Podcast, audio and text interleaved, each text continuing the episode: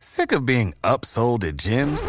My guy, you're currently a base member. For $90 more, I can upgrade you to our Shred membership. For 130 more, you'll be a Swole member. And for just $300 more, you'll reach Sweat Platinum. At Planet Fitness, you'll get energy without the upsell. Never pushy, always free fitness training and equipment for every workout. It's fitness that fits your budget. Join Planet Fitness for just $1 down and $10 a month. Cancel anytime. Deal ends Friday, May 10th. See Home Club for details. Hey, I'm Zach, and one day I'm gonna make movies, but right now I'm young, dumb, and not nearly as good looking as my co hosts. So, with the help of, I'm Matthew. I'm Rodrigo. I'm Steven. I'm going to learn what makes a movie great by watching all the classics I've skipped over. So, pop the corn and turn your cell phone to silent because it's time for a new episode of Zach on Film. Chimp is dead and the silent actress is losing her mind as we take a look into the dark side of fame in Hollywood as we talk Sunset Boulevard this week on Zach on Film. Sounds like some sort of secret code. The chimp is dead. Repeat. Yeah. The chimp is dead. It, it just might might be as we take a look at uh, Sunset Boulevard from 19 what is it 54 50. 1950. 1950. Um yeah, as a, this is a this is one of my favorite movies uh, for a number of different reasons.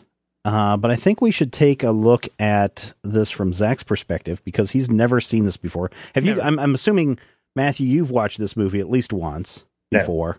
No, never. I have never seen a single frame of Sunset Wow. Boulevard. Okay. What about you, Rodrigo? I had seen parts of it for classes, but I never actually sat down to watch it. Oh, okay. So this is going to be fascinating then, because this is going to be a, this is going to be an interesting discussion, I think. So Zach, give us a story rundown of what Sunset Boulevard is about, and then I want to get your. Don't worry about what I said uh, that this is my favorite movie because if you don't like it, that's fine. Mhm. But then I want to get everybody's general feedback on this story, on this on this movie. Okay. Okay, go. All right, so Sunset Boulevard takes place in California on Sunset Boulevard. Uh, down and out uh, writer uh, trying to keep his uh, life afloat with money ends up at a giant rundown mansion uh, that he finds is home to a once uh, very famous silent actress, hmm and she is writing a screenplay. And she eventually gets him to help, and he needs the help because he needs money so he can keep his car and his life going. Uh, so they start writing writing this film that's going to be her big break after she walked away from it because I don't think she wanted to do talkies. Um, so then we start to find out that she's kind of crazy and she's kind of in love with him, and then it gets weird, and How then so? it gets sad. Uh, it gets weird uh, because she's crazy, and we find out that uh, this mysterious butler she has Mhm. uh, used to be the director that found her, and, And? also her first husband. Yes. Dun, dun, dun. Yes. Uh, there's a line where our uh, main uh, narrator of the story, the writer, uh, is being moved into the the mansion, and he said this used to be the husband's room, which, lo and behold, used to be this man's room until this lady left him, and now he's back to take care of her as she slowly goes crazy from not being famous anymore. She's had apparently multiple husbands in that room. Yes, I think Yeah. three. They said three. yeah. The husbands, madam, Yes. has been married three times. and He's uh, very charming. big problems come in when our uh, character wants to see other people. He's tired of being cooped up, hmm and he uh, wants to go back and be people with his own age, and starts writing another uh, script with a young lady who thrashed his work at the beginning. Uh, love ensues, and then is broken because this man kind of likes this uh, uh, old actress. Specifically, all the things she has given him from money, So And- that's so put a pin on that because we need to come back. put a pin on it. Yeah. Uh, then let's see. He kind of acts uh like a douche to Mm-hmm. her uh, young so, young writer lady, uh, silent actress lady. I can't remember anyone's name. Uh, goes Norma? crazy. Yeah, Norma. Yes. Um, she Betty is, is the young woman. uh, we find out in the middle of the film that she uh, is suicidal. We find this because uh, there are no doors or no handles on any of the doors in the house. No locks. No locks. Lux. Uh, and she, this is when that's when it really starts getting into a dark place Mhm. in this film. Uh, Good. eventually, uh, a writer man is going to leave. He's going to go back to Ohio to work at a newspaper to get away from all of this. Uh, she shoots him. He falls in the pool dead, like we saw at the very beginning of the film. And then she gets the cameras and spotlights that she has been so desperately wanting for the last 20 of years. And blur fade out. Okay, I mean you've kind of Something like that. Kind of hit it That's on that. I mean that's a good over overall rough. Without any I think you hit on the major. Yeah, I think you hit on the major plot points in the piece. Uh, so, what did you think about this movie? What was your reaction after watching it? Uh, my reactions for this movie were this is terrifying. This is kind of a horror film. And I liked it. Mm, What about you, Matthew? I don't know if I would agree with the assessment that it's a horror film. It's Well, definitely yeah. got horrible aspects to I think it. it, I think it just depends. I mean, this is I, I you know maybe not a horror film, maybe psychological thriller at least because. Norma Desmond messes with with the with his mind Mhm. so much in this piece, and then the things that come across uh, that she does are bizarre and in a sense horrifying in a lot of her actions. it feels to me like it falls kind of in that same realm as maybe Vertigo and Psycho with, you know, that, that Hitchcockian feel to it. But it also has kind of that, that fast talking kind of uh, high mm-hmm. trousers. Yeah, see, and you're that kind of thing that I associate with an earlier era of filmmaking. And there- it's uh, it definitely for me. I, I, there are horrible aspects to the story, but for me, a horror movie has more of a mm-hmm. of a I don't know, kind of a suspense aspect to it, and this is more like watching an, an inevitable slide Yeah. Yeah. as, a- as as Norma goes more and further and further into her woohoo. yeah, yeah, yeah. Did you like the movie? I loved this movie, and this is this is unusual for me because the only touchstone that I have for Norma Desmond is Carol Burnett on the Carol Burnett show doing her Gloria Swanson with the big wide eyes, and she comes down Mm-hmm. and she's the the crazy old lady living in her house, Mm-hmm. and Harvey Korman would be there. That's the only real cultural touchstone I have for this. I'd never seen even a second of it. And I, I popped it in today and I'm sitting here and going, okay, okay, that's a street corner. And then that big long pan starts and I'm like, ooh. And literally, this movie grabbed me from the very beginning. And even the weird noir narration Mm-hmm. didn't throw me. Usually, that kind of narration is the reason why I hate Blade Runner, partly. Yeah, yeah. And the narration works. The breakdown works. There's a point where even I go, "Oh my god, that's Buster Keaton." Yeah, we'll talk. We'll put another pin on that, and we'll come back to it as well. So Yeah, you liked it, Rodrigo? What about you? Uh, yeah, I liked it. Um, and and and also I was surprised uh, about the fact that I liked it. Um, and um, I think it's because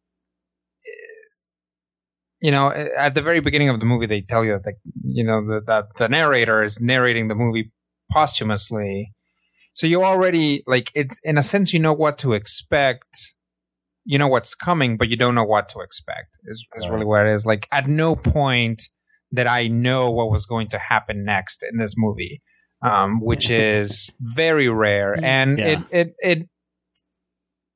It, I- found it very interesting because you know when we did it happened one night, um, that uh, that formula has been done again and again and again a trillion times, but I haven't seen a lot of Sunset Boulevards. Right. Uh, Yeah, because you know it is it's it it's disturbing, right? So um, when you say you don't know how the movie's going to end, um, Billy Wilder and the and the writer didn't really know how it was going to end because they were already shooting it, uh, and they only had like two thirds of the script done. So they kind of didn't know what was going to happen next. And you got to remember, this is still done in the studio system where you had Yes. a writer's row. And so I think what is most fascinating about this film, and I think why so many people like it, is that Billy Wilder is holding a mirror up to Hollywood. hmm And Billy Mm-hmm. Wilder, a lot of people know him more from comedies um, uh, than you know some drama like this. Mm-hmm. Uh, and what he's doing is he's saying, "Hey, look, Hollywood, here is us." Yeah. And here are the things that have happened to us over the last 30 years. So we get this tale of Norma Desmond, who was a huge movie star in the silent era and couldn't make that transition over to the talkies. And we see the rise by the 1950s when this story is taking place. We see the rise of television. And we still have star power, but maybe not the star power that was the um, um, the Valentinos and the Gloria Right. Swansons who plays uh, who plays Norma Desmond in this. Yes. Um, so there's also that parallel between Norma and Swanson in this piece. Uh, Yes. because a lot of the things that happen in here did happen to Swanson. I mean, she had, she didn't make the transition into talkies. She was living in New York, retired as an actress by the time Wilder came around, and she was like the third choice to play this role. And then through conversations and discussions, um, she decided to do it. And she, I, I don't remember if it was her um, publicist or if it was her agent or whoever.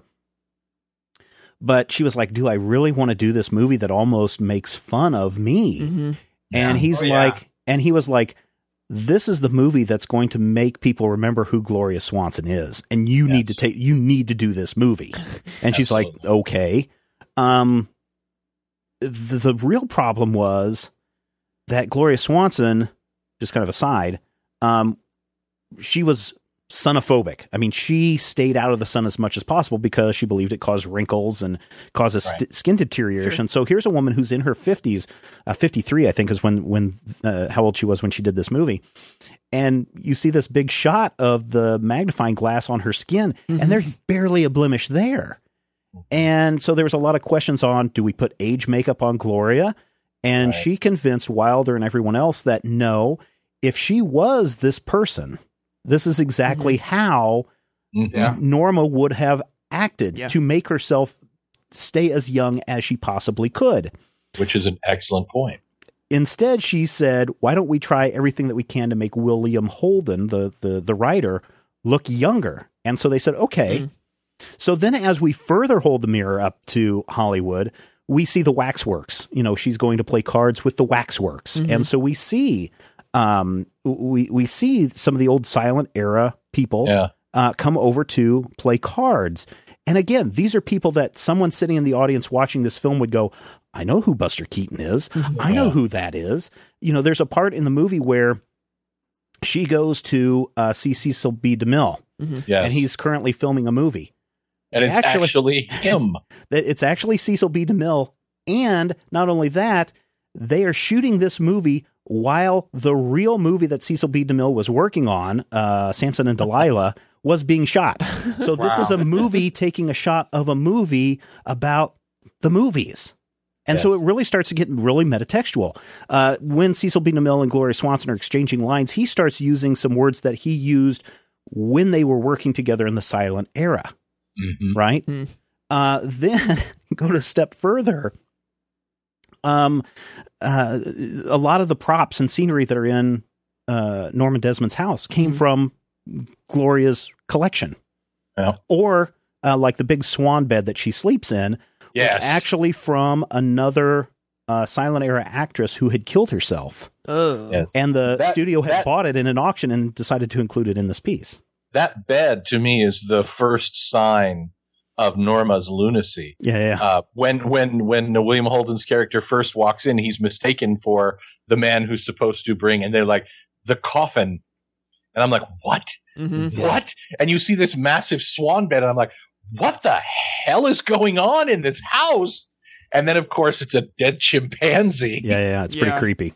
Which is like, okay, Well, and we have you- definitely stepped into Wonderland. And so again, going back to this this mirror on Hollywood, Erich von Stroheim, who was a very well known director, I mean, he would have been the top Yes. three directors in the silent era, was Mhm. again basically reduced to not being able to do anything by the time the talkies came around. And so we have this weird again thing where this world famous director in the story is reduced to Mhm. playing the butler hmm uh, Ma- uh, Max uh, von uh, Mayerling. Max Max von was Ma- it? I think it's Mayerling is his name.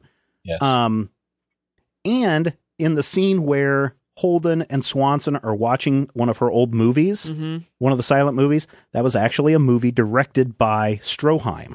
Yeah. That they're showing on the screen. So it, I mean, this whole movie just kind of loops in on itself. And I think there have only been a, a couple of other movies that have done this. Uh, the player being probably the other one that uh, kind of holds this mirror up to Hollywood and say, look at ourselves and ties so much into it. Um, and that one is also very well regarded as well. It's much longer, not as creepy as as this one may be. Yeah. But just from a uh, just from a, a standpoint of here's an inside look of what's happened to people over time, I think that's Yeah. why this movie is somewhat popular. Yeah. Yeah. and it's i mean it's definitely a product of its time with the the heavy string section and the dun dun dun dun, dun Yeah. and that the voiceover narration. And somehow it still feels relevant. It still it doesn't feel like you know for instance some of my favorite movies feel very very dated. If you go back and you watch tod browning's freaks or when we you know when we watched the dw griffith piece that we saw and the normal what we take now for granted of editing techniques just aren't there. The the storylines that we expect and that progression isn't there. This doesn't feel so much like a, a product of the 50s as it does a product of you know maybe even the late 60s early 70s period. And it's something that i like the fact that it doesn't necessarily feel modern per se but there's still a relevance. Hmm hmm you could look at this if you were if you were you know god help them today they're in the remake fever you could remake this Oh yeah, yeah. today 2012 do almost the same story and have it be you know an actress from the 1950s when this movie came out. Hmm this is something that the the story itself is really strong the performances i swear to you william holden half of his lines are under his breath Yeah, I mean, there's a response to si- things that other people are saying Yeah, there's probably one of the most famous lines from. Well, there's two famous lines from this movie. One of them is after Holden's character is dead, so he really can't make a comment. Mhm. But um, uh, he makes some comment to her about, "Oh, I remember you used to be in in pictures, and and whatever Mm-hmm. you used happened." And she's big. like, "Yeah, she, you used to be big," and she says, uh, "I'm still big. It's the screen that's gotten small." You know, and uh, you know, she's just this larger than life, cra- you know, crazy person that still is so filled with ego Yeah. and that drives her every move and she wants to you know she looks young right still for Yeah. someone in her 50s um she wants to be with younger men men that could be half her age. We don't know how old uh, william holden's character is but we can imagine he's in his early 20s mid 20s your age zach. And that goes back to our, our the first little pin. You say that he seems comfortable with everything that she's giving him and he seems okay with taking the gold cigarette case and the platinum watch and he's okay when she goes out to buy him clothes and the uh, sleazy salesman is like hey since the lady's buying why don't you go with the upgrade and get the expensive stuff At first, he was hesitant right for that, but then by the end, when he tails off mm-hmm. the lady, he, I mean, to that point, up to that point, it still felt like this is not where he wanted to be. That he was a captive. Mhm. at But- first it's that way yes And then at that moment, you say, "Oh no, he's completely fine with this. He Eh. likes his boy." But well he, i think you're right i think he does like the idea Yeah. of being a kept man in this, As long this story. it seemed, as long as nobody knows about it yeah, and it. Well, w- when that happened, I started thinking about what was unfolding.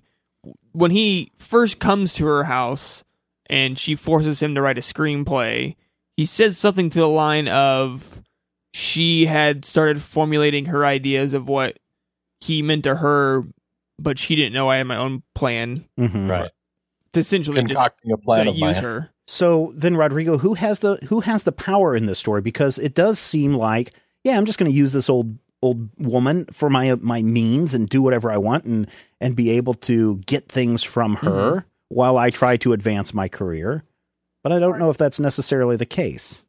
Right. I I think um, very much from the from the beginning, uh, Norma has the majority of the power. And even though sometimes it doesn't look that way, um, we slowly find out that that is the case. Um, I think really the realization that the butler used to be married to her Yes. um, is and and he used to be a promising director is really the moment when we have that that realization is like oh no this has happened before like uh, Norma is kind of like this black hole and everybody Mhm. gets drawn into it to the point where she's this crazy washed up actress and she goes and she talks to one of our old directors and he treats her extremely well because there's just something about her that makes you like her, that makes you like pity her, even though she's Yeah. clearly like demanding and Right. totally nuts. Well, and I can see that happening. You know, you're this director who's found this young ingenue and you've you're smitten with her performance and you think that she's great and you end up marrying her and then she rejects you and maybe you feel heartbroken you know you still have that love for that character and then she goes through husband 2 and then husband 3 and you come to Yeah. realize she's falling on hard times and so for uh, Stroheim or for um, um, Max. Max he comes back and this is his chance to be near her even though he mm-hmm. has to in a sense lower himself Right. and, he, And I, I think, think he that- understands that she's mentally unstable too. I mean, he admits that he's the one writing all these fan Oh, letters yeah. to her. he's he's supporting her, but I think that the underlying, you know, the underlying hidden bit is his decline is implied to be not along with hers, but because of hers. His decline as a director, at least the way I read into it, didn't come because he wasn't a good director, but because he was so dedicated to trying to make Norma happy that he gave up his career. He, you know, he he walked away from it or was forced away from it because everything that he did was about supporting Norma's delusions and keeping Norma comfortable and keeping Norma happy. And I think when you get to the end, when Joe calls over his little girlfriend right.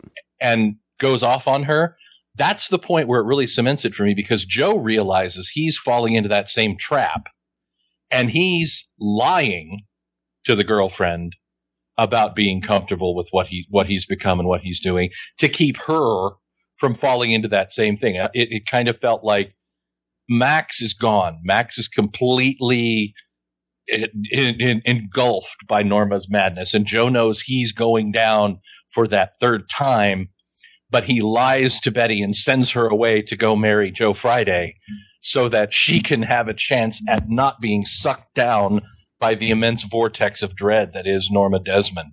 Can you can you not pick a, a better name than Joe for for the for the name of your character in this piece? I mean, Average your, Joe. your Yeah. average Joe. This can happen to a lot of people, and Joe Uh, you know Joe Ryder, who's going through these hard times, and who wouldn't want to have some Mhm. you know, extreme. I mean, beyond wealth. I mean, Yeah. her place isn't run down because she doesn't have the wealth. The place is run down because that's how she likes it, right? Yeah. I mean, she'll fix it up when it's New Year's Eve and it's time to have a private party for just Joe and her. Um, but the rest of the time, she doesn't care. It's not. You never hear uh, Max say, "Hey, this is tough time. She is immensely wealthy, and Yes. you know, Joe's okay with that. And I think one of the most wonderful parts about it is as she perks up and as he becomes more a part of her life, you see the changes that happen and you see she goes and has Max fill in the pool and, you know, do the, the things again and, you know, maybe dust the place and take care of the windows. But you get to the point where as she's sucking the life out of Joe, you see her kind of coming back to life and you see the, the Yeah. mansion Mhm. almost coming back as an extension of her, but Mhm. you never get past that first image. And it's, it's fascinating to me. He makes a remark about being in prison. The front door of the mansion Yes, looks Gates. like a jail door. Mhm. And every time when, when it first opens, it opens and then Max closes it behind him and there's this little clang. And I'm like, oh, that, ooh, you are a subtle director, man. So, so I wonder, um, Zach Rodrigo can answer on this. Um, is there a lesson that Wilder is trying to point out in this piece? Is he trying to say, you know, this is what Hollywood does with its stars, or be careful if you're coming out here. This is the trap you're going to fall into. I mean, is there a is there a moral to this story? Um, the, the one of the big giant takeaways I took from this from a story aspect was that Norma, from what I saw, did not do acting because she liked the art of acting. And she also didn't do acting for the money because I don't think she really cared about money. And I don't really think she cared about acting. What I think she cared about was being famous and people flocking to her. And when that gets taken away, then then you lose it.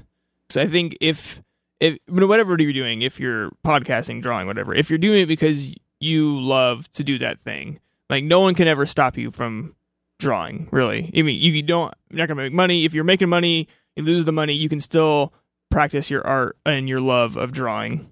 Right. Uh, but if you're doing something just to be famous, that can go away pretty quick, especially in entertainment, in Hollywood and TV and everything. That can go away pretty fast. Mhm. And if you're just doing it to be famous, then you're going to get down a dark hole and you're going to start doing things uh, to try to be famous. Insert reality TV. Okay. Mhm. Rodrigo. I don't think there's a moral. I think um, this movie is in a lot of ways a film. It's it's a film for film guys, Yes, I would Um, agree with you on that. and that's and that's largely, I think, what it what it tries to accomplish, and what I think it accomplishes really well. Right? It simultaneously glamorizes and demonizes the the industry, which is the sort of um, like uh, um, chest beating, not like a monkey, but like a like a mea culpa kind of thing that uh, people really go for. Hmm You know, it's like, yes, oh, movie people, we are terrible, but also we are beautiful, is largely what this movie is doing. So at one point, uh, someone later, and I guess for whatever reason, I don't know if it's Billy Wilder in general or just on this particular film, because he knew that people were going to come up and do critical analysis and try to read into everything. And someone came up to him and said, you know, was your intention to make this a, a, a black comedy? And he's like, you know what? I'm not going to really make any comments on this movie. I'm going to let the reviewers and the critics and the educators come up and try to find the meaning in this Mhm. movie. Okay. And that's a, that's, a good way to go. I think that, you know, you get into the point where the intention isn't really the. And there are points when Gloria Swanson is chewing the crap out of the scenery in that specific way she has of talking. Mm-hmm. And you're kind of like, wow. But it, it, it's something that never takes you away from that character because she's an actress. She's all about this artificiality and the appearance of affluence and youth. And she talks like she wants people to think she talks because she wants people to think she's a natural born star. And yeah, there are moments where Joe is really snarky and really funny and Mhm. almost too quick, but then you're like, wait, this man's a writer for a living. You know, he's he's he's doing this every day. Mm-hmm. She's over the top because she wants to be a star. He's witty and clever because he gets paid to be witty and clever for a living. It never really it never really tears me entirely out of it. Yeah, but I think he also doesn't he also want that taste of fame and by being that kept man he can have Mhm. a Well, taste of, of what he can't achieve. And that's he why says- he's willing to somebody leave at the end. Somebody says to him, "You had talent." He's like, "That was last year. This year, I'm trying to pay the bills." yeah, Yeah. he's he's he's not at the point where he's given up on his dream, but this is like his last thing. This is that hook, and he's he is desperate when he starts taking advantage of her. But it's also something where he knows he thinks he knows what he's what he's getting into, and then it turns into this whole weird codependent thing. And I think that part of the fascinating process of writing for me is if they didn't know how it ended, they did a really good job of setting up that first third, that first two thirds of the movie, of being able to go damn near anywhere so long as you had that tragic little da da at Right, the right, end. right, right, Some right. somebody gonna die in this movie. Yeah, yeah. Somebody gonna die. That's what you're looking at at this. And even though the thing that happens is not what I expected to have happen, even though in the first 30 seconds of the film they tell me what happened. Oh yeah, and you know that that is really kind of shocking, and, and you realize that this movie is told all via flashback. So you don't. Yeah, I think for 1950s that. I mean, I'm sure it's been done before, but for the 1950s, that seems like a really radical way of telling the story of, hey man, I'm dead at the end of this movie. Here's how I got here, Yeah. And then draw you into these characters. A very Uh, modern narrative device. Yeah, yeah, yeah. Rodrigo, anything else about story that we, you think we need to touch on, Story that we need to touch on. or from the Um, storytelling aspect of it? No, I think that uh I mean this this movie is kind of encapsulated by the narrator's dead and you just kind of see everybody's slow descent into madness. Mm-hmm. and finally the way that everybody deals with it um she does something crazy. He tries to escape but first um is very self-destructive about it. Um and the butler is still there. Yeah, so uh, let's cut this thing in half and give a shout out to our associate producers Matthew Floyd, Jared Agon, Derek Vigor, uh, lost my place, Jacob Crimmin, Mark Burbach, Burbach, Daniel Cotter, Michael Bowen, Zachariah McAllister, Jason Foreman, and Hunter Graham. Thank you all for being an associative producer of Zach on Film. Your support is loved by every one of us. Yes. Yes. Every single one of us. Um, on the technology side, Mm-hmm. The first shot of the film is, well, Yeah. not the first shot, but One of the uh, first. that, that shot track from shot. inside the pool looking up at William Holden's body as he just floats there lifeless. Yeah, it was and awesome. Wilder was just like, this is the shot that I want. I don't want it from above looking down at his body. I mean, I want to be looking up into his face. And today it would just be a matter of, sure, let's slap the camera into a waterproof housing, go down there, we'll get our shot, bada bing, bada boom, we're done. Yep. This was not the case here. I mean, they had to build a specially designed um, glass case Mm-hmm. to try to submerge the camera and couldn't get the look just right. And then they used a trick that is just, it's a genius trick to me. Let's put a mirror in the bottom of the pool, Yeah. shoot down to the mirror that's reflecting William Holden and everything back from that view. It's a simple solution to a very complicated problem and complicated shot. And I think that's brilliant. And it works. Oh, yeah, it was amazing. It looked fantastic. So John F. Uh, Seitz is the cinematographer on this, and he worked. He's worked with Billy Wilder multiple times. He worked on uh, Double Indemnity, is probably another movie that he's well known for, and he did a lot of uh, of very interesting things with light. And again, I don't know at this point. I'd have to go back to see where Billy Wilder is in his career. But because he had worked with with uh, Seitz before, he was basically like, "I trust you to do whatever it takes to make this film work and just let him go crazy with the cinematography as far as lighting and design uh, in this piece, which I find uh, fascinating. So here's a quote uh, Film historian Tom Stempel writes uh, In both Dou- Double Indemnity and Sunset Boulevard, Seitz does something that has always impressed me. Both are film noir, and he finesses the fact that both are set in the sunniest of locales, Los Angeles. He brings together the light and the dark in the same film without the seams showing. He brings together the realistic lighting of Joe Gillis out in the real world and the gothic look of Nor- Norma Desmond's mansion, again, with no seams showing. So, yeah, you, until you Mhm. realize it, you don't notice the difference between, Yeah. you know, light and dark. Mm-mm. and it, it it really does fascinating stuff in terms of just that that breakdown in the in the early parts of that film where it's all about Joe and his his running around and you know trying to hide his car from the people who are trying to repossess it. hmm I, you know it, that is really ridiculously bright and well done, and it feels outdoor without feeling. That was something that I liked. It didn't feel like there was a lot of um, s- sound stage shooting for the exteriors No, which is something that always drives me nuts in old films. again, a lot of this because of what they were doing. Scenes that were shot inside of the soundstage were shot on the actual soundstage. The shots Mhm. that take place on Writers Row actually were shot on the on the studio lot at Writers Row. Stuff that was done in the mansion, I guess.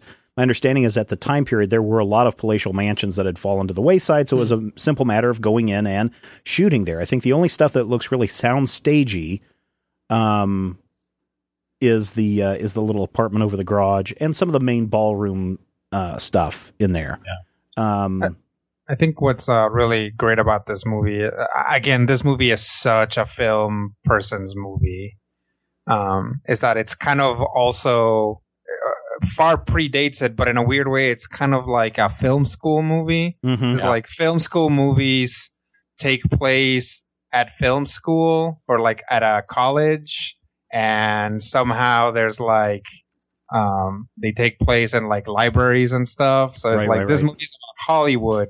So it's like it's almost easier to shoot because you can see all the seams of Hollywood. Mhm. Um, of course, everything's like immaculately um, put together. The whole mise en scène is clearly all very purposeful, but it had to be incredibly easy to get. I would think it would these- be. Yeah. But you know, there's some things again going back to uh, to Seitz. And, You know, working with the director with the cinematographer, you want to make sure that the director's vision is carried out.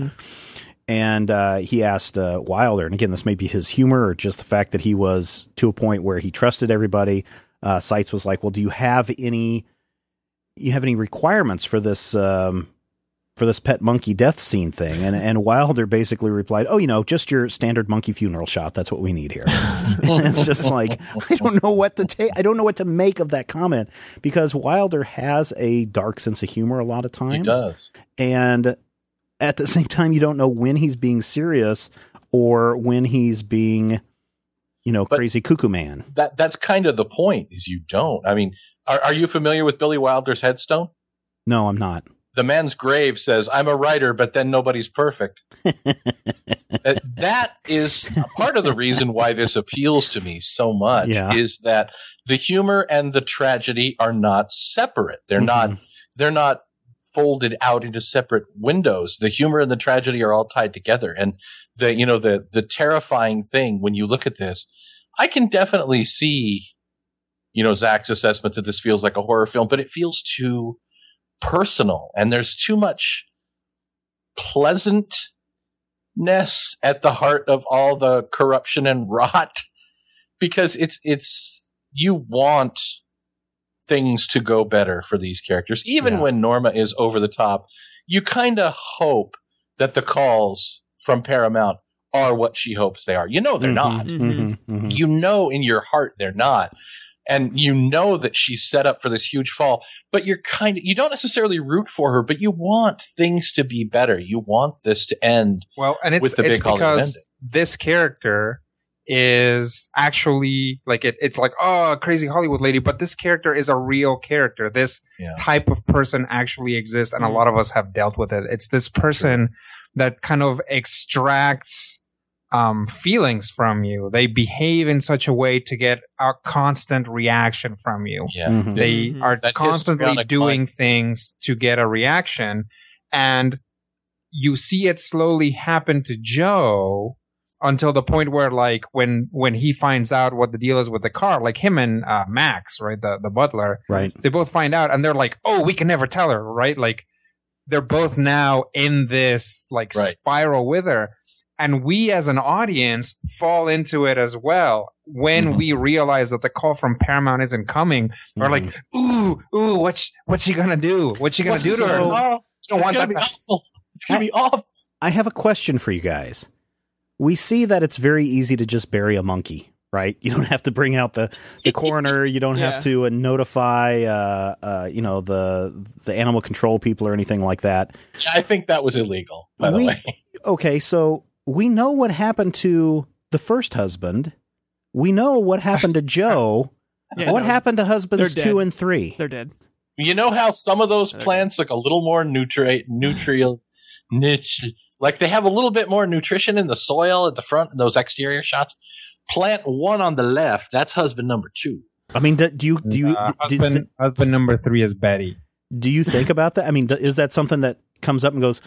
Well, she has no problem killing somebody because of her craziness, and Max is there to protect her. I don't, I don't think that she has no problem killing somebody. I think that the moment when she shoots him is She's like a very- long time coming. Yeah, she's very, you know, it's whatever. I killed him. I think she she full snapped at that yeah, point it's though. it's her desperation of realizing that he is leaving, and you know, knowing knowing somewhere deep down that this is her last shot, and it's not going to happen. Knowing even you know you cannot have the meeting that she had with Demille. And by the way, that whole sequence with Demille is so wonderful. I didn't know Demille could act. Yeah, yeah, yeah. He's been. In, But- I think he's actually been in more than one self appearance. I've never, I've never seen him. But that whole sequence where everybody is like coming up and they're like, "Oh, we, oh, it's you. We thought you were, you're, we, we used to love you." Mm-hmm. And then they're patting her on the head. And then they send her away, and somebody's like, "I heard she was a nightmare to work with," and he's like, "Yeah." that that whole moment kind of feeds Rodrigo's thesis, where everybody get they get dragged into her little No, histrionic absolutely. spiral. They pat her on the head, and they're like, "Oh, we used to love you," but nobody has the heart to tell her that it's not going to happen. Yeah, But she, Oh yeah. on some level, she knows. And when Joe is running away, when Joe's trying to leave her, that's when her mind comes to terms with the realization that it's not going to happen. Her life is essentially over. And then she kind of goes El Bonzo Seco and it's, mm-hmm. it's all over. I think that that's where she lost her mind. And the rest of the movie is her completely off the deep end. She's, she's gone. Are you glad this is on the list, Zach? was on the list. Yeah. Oh yeah. This is this is a good movie. The last time I was able to get this, it was on VHS. Oh, wow. Uh, and so that was quite a while ago that I was able to Mhm. watch it. And I've been looking for digital copies and digital copies, and it's only been in the last three or four months, I want to say, that Sunset Boulevard finally is on iTunes, so people can go and get Yeah. it there. Um, They may also be able to get it over at I think they Amazon.com. And if you want to get it over at Amazon.com, use that link over at Majorspoilers.com. Click on that link. Go ahead and order Sunset Boulevard. Um, you probably can get it on DVD, Mhm. or you I think maybe it's even on Blu-ray. Amazon Prime, uh, Blu-ray. I know that the It's a good transfer. it looks is. It really is good. A little bit comes our way and helps us do shows like Zach on film. Heck yeah. So next time, Zach, I'm I'm flipping through a couple of movies here, looking at the list. Uh, I think another movie that kind of follow that should follow this up is another tragic story, uh, "Rebel Without a Cause," uh, with James Mm. with James Dean. James Dean, I've heard of him. Uh, short tragic life. I mean, he's got a lot of credits, but um, really only about three major movies that he was in Oh really? before his tragic death. Oh. Yep. Um, Giant. yeah, Rebel Without a Cause. I think you're going to like this one. This is uh, this is about a kid who can't fit in Huh. And has trouble fitting in and finding love and very emo kind of things. Um, Yeah. Stars James Dean, Natalie Wood, Proto. uh, yes, uh, and Jim Backus as well. So people, I think, are. If you don't know who Jim Backus is, also has a young Dennis Hopper in it. By the uh, way, Yes, was anybody else confused by the appearance of young, spry Jack Webb? I did not realize that Jack Webb was ever a child. And the appearance of 21 year old Jack Webb at a party going, Hey, everybody, I'm a wacky guy. I'm just like, What? what? the things that will amaze you when you watch a movie, Matthew. I know. Sunset Boulevard. But next I'm week, a- Rebel I'm Without going to get Cause a copy of this. I'm going to show this to my wife. This is of uh, Sunset. Oop, I think we lost Oh. Matthew. Anyway, why don't we go ahead and wrap it up? Uh, Yeah, that'll Zach. be uh, it for Zach on Film this week. Uh, if you liked this episode, head over to majorspoilers.com where you can find the podcast posting page on our new good looking website. Uh, leave your comments about Sunset Boulevard in the comments and let us know what you thought about this movie. And like Steven said earlier, head over to amazon.com through the uh, link on the Major Spoilers website to purchase your own copy of Sunset Boulevard or Rebel Without a Cause for next time. Uh, it won't cost you any extra, but a little bit will come back our way. So, like we said, Rebel Without a Cause next time on Zach on Film. I'm ready for my close up, Mr. Dean.